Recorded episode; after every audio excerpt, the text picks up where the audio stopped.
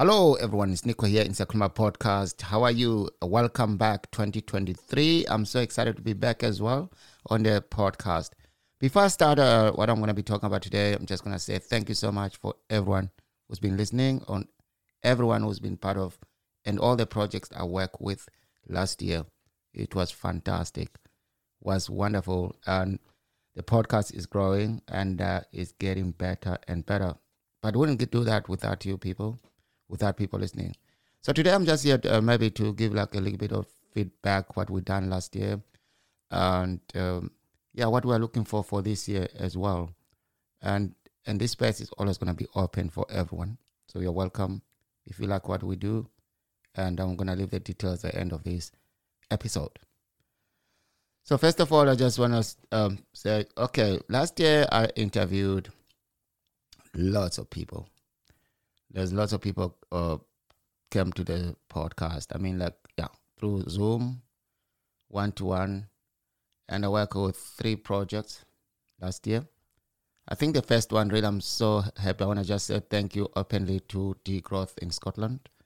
That was the first project I worked with. So basically, they came to me. They said, "Nico, we have the idea because we know you are the pod, you're podcaster.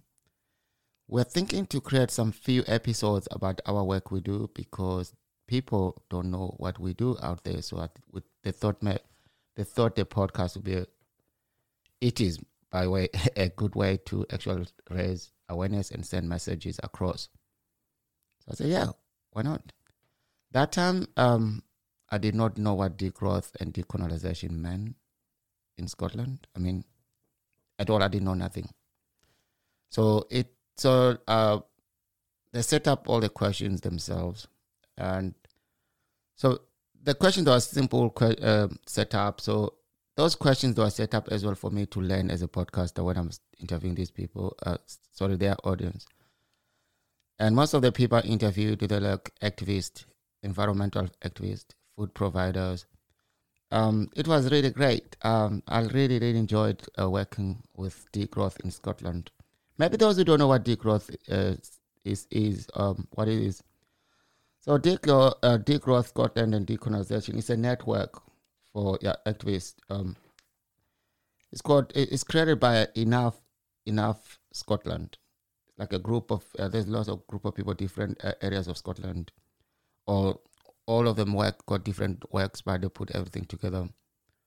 Um, yeah, so I was really really um, lucky to get to know these people and talk to them. So all the episode was about through discussions with the people involved in that work across Scotland. So it was nice. So that's the first project I was working with. So um yeah, so the ep- the episode that we done is still on the podcast right now on Anchor and Spotify. And believe me or not, the numbers are growing up of people listening to these those episodes about degrowth and decolonization everyone was was come up about. I think the first question was like, how how how how do you describe degrowth and decolonization in Scotland? Then everyone have a different explanation, but I was actually learning from different person and stuff like that. So yeah, I think that was one of the first excitement I did on the podcast last year. So move on to the the when I created the podcast, I created for asylum seekers and refugees. Their voice, their our voices to be heard as well. But again, it's an open space, as I said. Now I can talk to any, um, not anyone, but people, mainly like people work with refugees, or like service providers, projects, charities. I have yeah interviewed few people, but other projects, projects, sorry, like like I was talking about, degrowth in Scotland they are not uh, involved with asylum seekers and refugees, but they are activists on you, yeah, environmental activists, uh, food providers, as I say, like farmers and stuff like that. But they still work with. Um, uh, I was talking to someone in the Highlands. They still work with refugees as well. They go that part. But so yeah, there's a link. So it's kind of like networking. All of us just working together to to make a difference, raise awareness, and have a, a safe world. I could maybe if I can use that. So yeah, so that um, I think I, I'm also a volunteer in other projects, um, especially like I don't know if people have heard about the project in England called NACCOM, the No Accommodation Network. NACCOM is a, a national network of, of, over 140 frontline organizations and charities across the UK. I'm a, a community researcher with other five people as volunteers and lived experience as well. So we are researching about homelessness, uh, being homeless. Some of us who had a lived experience, as I said, being homeless. And now we're collecting uh, stories from other people lived experience as well. Trying to raise awareness and as well maybe influence the policymakers to change the laws and actually re- recognize asylum seekers and refugees as human as human beings and also that asylum seekers and refugees they also deserve a shelter, water, and food. So that's why I'm volunteering right now in in Odnacom as a community researcher, and I do other volunteering other projects as well here in Glasgow, custom furniture project. academic lots. I've, I've been involved in lots of um, networks as well, so which means the podcast make it easier now because I can actually talk about my, my own experiences in different uh, organization and charities and projects and put that together is really powerful. And last year, I was invited by two authors, two writers. Um, the first writer, she was launching a book in Glasgow as well. Um, she wrote a book. Uh, her name is Sally Hayden. She wrote a book called uh, "My Fourth Time We Drowned." Yeah, this uh, she she's a journalist in in Ireland, but she based in Africa. She works on yeah with refugees and reporting both Southern Africa and Europe. Um, I saw the book. I bought the book myself. It's very nice. I think it's still online. My fourth time we drowned. It's a very sad story, but it's true. So I, I was very lucky to actually interview about the book and her work as well. Very, very nice person. Then the other author, I was also helping to promote the book launch. Her name is Elika Azari. We're gonna hear Elika Azari talking after end of this episode uh, she, she's going to be taking us through uh, how was it to work with me and how the podcast helped her to promote the book. So I'm not going to go to that detail right now. Just stay with me until end. At the end of the episode, you're going to hear Elika Azari talking. So she also wrote a book called um, The Five Stages of Moria, the Worst Refugee Camp on Earth. You can still find this book as well, I'm sure, on Amazon. And so, yeah, that was really, really great moments for me to get involved with authors, people write, people um, we actually got so much, so much interest on these stories about raising awareness as well, because these books, they're actually telling really stories. So uh, the last uh, project I worked with, fantastic project as well, Community Info Source, based in Glasgow. Um, they work with refugees and asylum seekers so I done some interviews as well, about six episode. They set up the questions, so uh, my job is just to ask the questions to the people I'm interviewing. The questions are very simple. It's about what you what, what you like about the project. I wouldn't gonna go to all the questions right now, but I'm, I'm, you can just imagine that people are so excited to actually share their stories, express themselves about the project. And again, it's the benefits of the project to actually understand the needs of service users and staff members, board members, and managers, and anyone who's um, who's around the project. If you give them that platform to come actually and speak on your podcast, they they came up with some very good supportive uh, and the things that needed to change on that podcast as well, and and helps the public to know. No, I didn't know myself was community info source. I I didn't have no idea until I get a call today. So so that, that now we can see the the, the need of uh, using a podcast as a project. But you cannot decide this yourself after listening this. If you think this is the right thing for your project or charity, then I'm gonna leave the details on the end. I normally write uh, once the the podcast published. I always write some notes underneath. Uh, you can read it, uh, the intro. Then I'll leave my email there so you can keep in touch. But for now, I'm just to say thank you again for everyone who's been supporting and we're still supporting. So this year, I'm looking forward as well to come up with some very fantastic topics, such as like uh, um, I'm to talk about my idea that I'm thinking that would be so great in, in to get some communities to start discussing about the issues we have, especially in the African communities, mental health, loneliness, uh, alcoholism, drugs. There's a, a, a lot of things that they're going around, special if you're asylum seeker or refugees.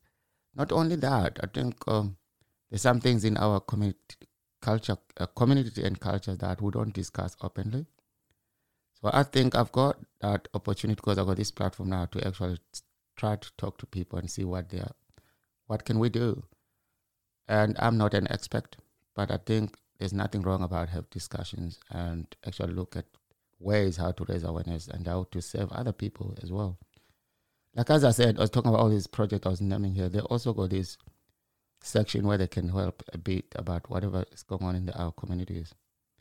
So I think this is the, the, this year I'll be looking to actually raise awareness on that on mental health and loneliness. I mean to say loneliness as well. So and there's one thing I always always really in my mind I have to uh, say it here right now.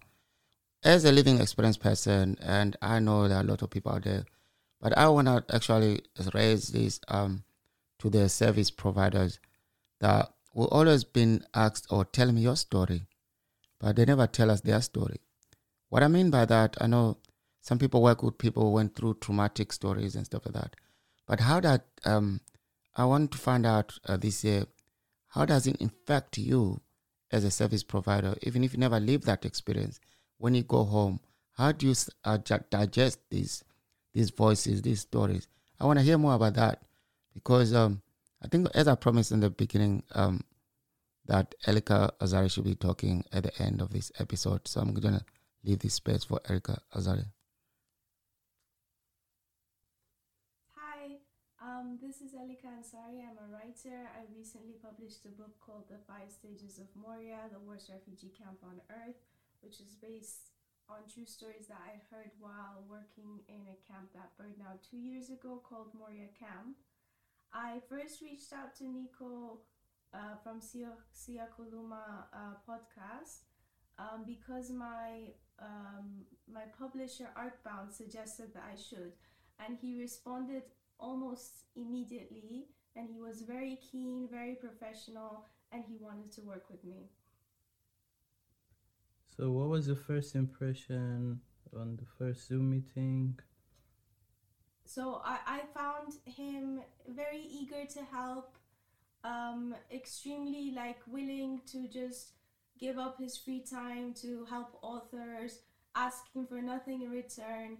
Just the, the, the passion, the drive uh, for him to work with writers, to bring to light uh, important issues and causes such as the one that I was writing about.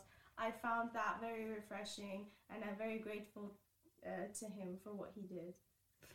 So, uh, did the podcast did the podcast have impact on your book launch, and what was the most thing uh, that stand out during uh, the interview? Um, I thought the podcast. So we did two interviews before the book launch, um, which I thought was very helpful. Uh, Nico asked very insightful questions, which was very very um, very intelligent questions that brought the important issues to light prior to the book launch.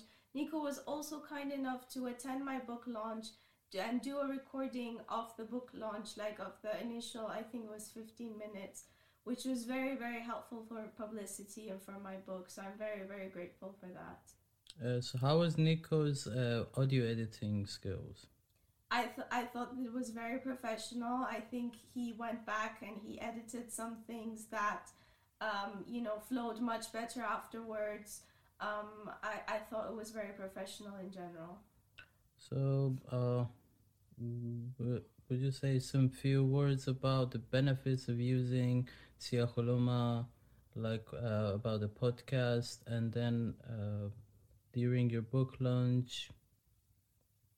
Um, I thought that so that it was the only podcast that I worked with. Uh, so I worked with other pro- podcasts as well. Siyakhuluma was the only one that I did more than one episode with, and I thought that was very benef- beneficial in terms of consistency, uh, continuity.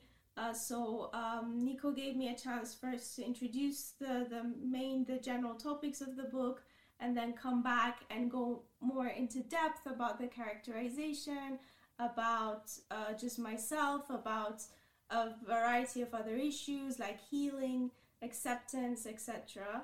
So I thought there was much more of a flow and much more continuity in being able to work with him more than once. And I, again i'm very appreciative of the fact that he gave me this chance the fact that he was so accessible the fact that he was so fast and expedient and he was um, always very very eager to work with me as a writer and to, to bring uh, these issues into light.